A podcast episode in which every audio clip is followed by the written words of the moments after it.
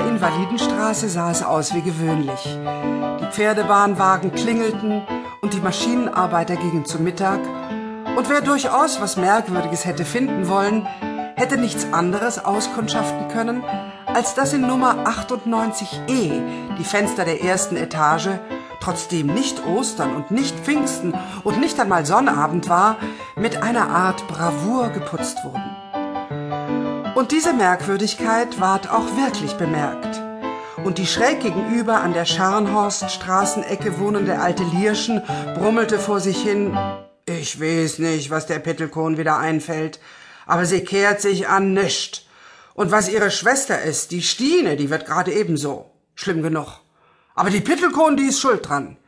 Wie sie man bloß wieder dasteht und rackscht und rabatscht am hellen, lichten Mittag. Ist doch wahrhaftig, als ob alles Mannsvolk nach ihr raufgucken soll. Ne Sünd und ne Schand. So brummelte die Lierschen vor sich hin.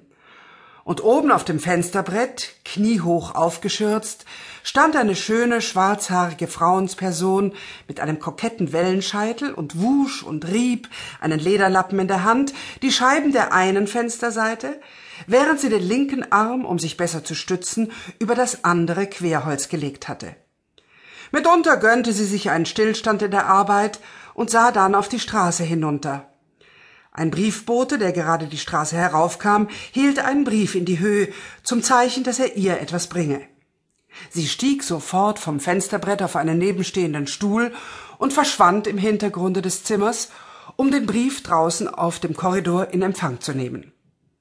Eine Minute später kam sie zurück und setzte sich ins Licht, um bequemer lesen zu können aber was sie da las, schien ihr mehr Ärger als Freude zu machen. Alter Ekel, immer verquer.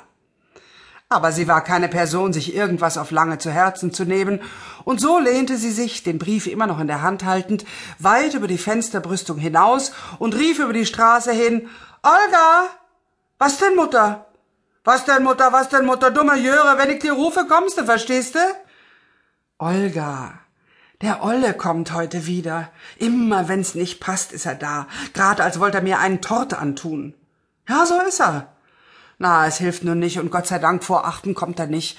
Und nu gehst du zu Wanda und sagst ihr, ach nee, lass man, bestellen kannst es doch nicht. Ich werde dir lieber einen Zettel schreiben. Und mit diesen Worten trat sie an einen überaus eleganten und deshalb zu Haus und Wohnung wenig passenden Rokoko-Schreibtisch heran, auf dem eine fast noch mehr überraschende ledergepresste Schreibmappe lag.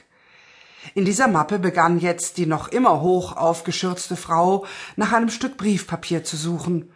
Anfangs ziemlich ruhig, dann brach ihre schlechte Laune wieder los und richtete sich wie gewöhnlich gegen Olga.